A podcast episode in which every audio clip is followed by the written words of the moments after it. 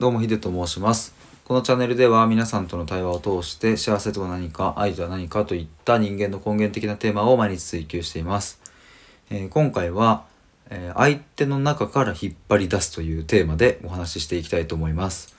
これはですね一歩前に対話の三類型っていうお話をしたんですけどもそのうちの1個の中のまあ話2つかな。まああの話でうんとまあ、そもそもですねこう対話っていうものって相手の中に眠っているものうーん未だかつて開けたことがない部分とかそういうものを引っ張り出すっていうところにすごく価値があるなっていうふうに思うしそれこそが対話なんじゃないかなと思っているんですけども、まあ、この相手の中から引っ張り出すって、えーそもそもどういうことっていうことについての今日は話です。まあこれはですねあのその対話するお相手によって違うので一概にこうですっていうことがちょっと言いづらい、えー領域ではあるんですがまあ抽象的に言えば先ほど言ったように開けたことがない扉を開けちゃうっていう感じかなっていうふうに思います。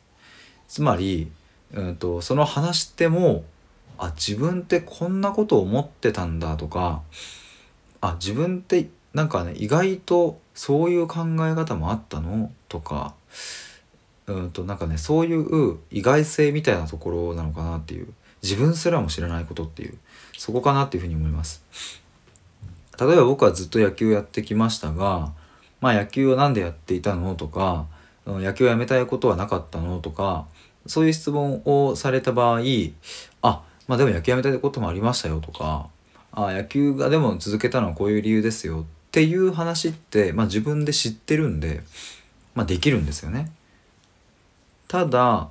じゃあその野球を続けていたのは何で、まあ、仮に僕があの、まあ、野球本当に楽しかったし上手くなっていく感覚がすごく自分の中ではあの充実してたんだよねっていうふうに言った時に、うん、上手くなることが充実するってどういう感覚なの？みたいなことをポンと質問されると「え？どういう感覚？そんなこと考えてなかったな」うーんっていうふうに考えるわけですよね。でも考えていくとあでもそれってなんか自分昨日の自分と今日の自分が違うとか、まあ、あとはその試合でね結果が出せるっていう感覚とかそういうことなのかなみたいなことがこうポッと僕の中から出てきてでさらにまたお相手から「えそれってどういうこと?」みたいな感じで質問を重ねていただくと自分でも考えたことのない結論にたどり着くっていうことは結構あるんですよね。まあ要はそれが相手の中から引っ張り出すっていうことだと僕は思っています。まあだからうすうすそんなことも思ってたけど言葉にしたことがなかったっていうのもそのうちの一個だしもうこんなことを考えていたなんて思いもしなかったっていうのもそのうちの一個だと思うしまあただどちらにせよ話し手は、えーそれを自分が話すということにびっくりしている状態なのでああでもそれかな？また今ちょっと話してて思ったんですけどもあのそうですね話し手の方すらもびっくりしちゃってる状態が作れるとそれはなんかすごく対話としては面白いなと思いますね。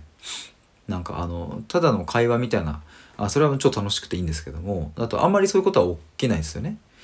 昨日どこ行ったの？とかあのご飯食べたの？ここで美味しかったんだとかっていうのはね別に自分で知っていることを自分で考えていることを話すわけででも野球が充実していた感覚ってどんな感じ？って言われた時に「うん?」っていう風になるんだよね一回。そこで考えることによって、えー、と自分でもこんなこと言っちゃうんだっていうその驚き感みたいなそれがでも僕はその瞬間はすごく楽しいし相手がうわーこんなことを話したの初めてだなみたいな感じの雰囲気になっている時は僕は超ワクワクしちゃうというかなんかねそこに価値があるよなっていうことを、えー対話においては常々思っているのでまあこれからもあの対話コラボとか、まあ、日常生活でもそうですけども、まあ、何かそういう対話をするシーンにおいては僕は常にここは意識して、えーやっていきたいななんていうことを思っています。まあなので僕はさっきの三類型の話で言えば、まあ、2番目の、うん、と相片方が相手の中から引っ張り出してくるっていうところを、まあ、結構これからもやっていくことになるのかなってぼんやり思っているところです。はい。ということで、今回は相手の中から引っ張り出すというテーマでお話ししてきました。対話で思考を深めるラジオでは随時対話をしたいという方を募集しております。また、ここならの電話相談でも話すことができますので、えー、もしクローズでお話ししたいという方がいらっしゃれば、えー、プロフィール欄または概要欄をご覧ください。では以上です。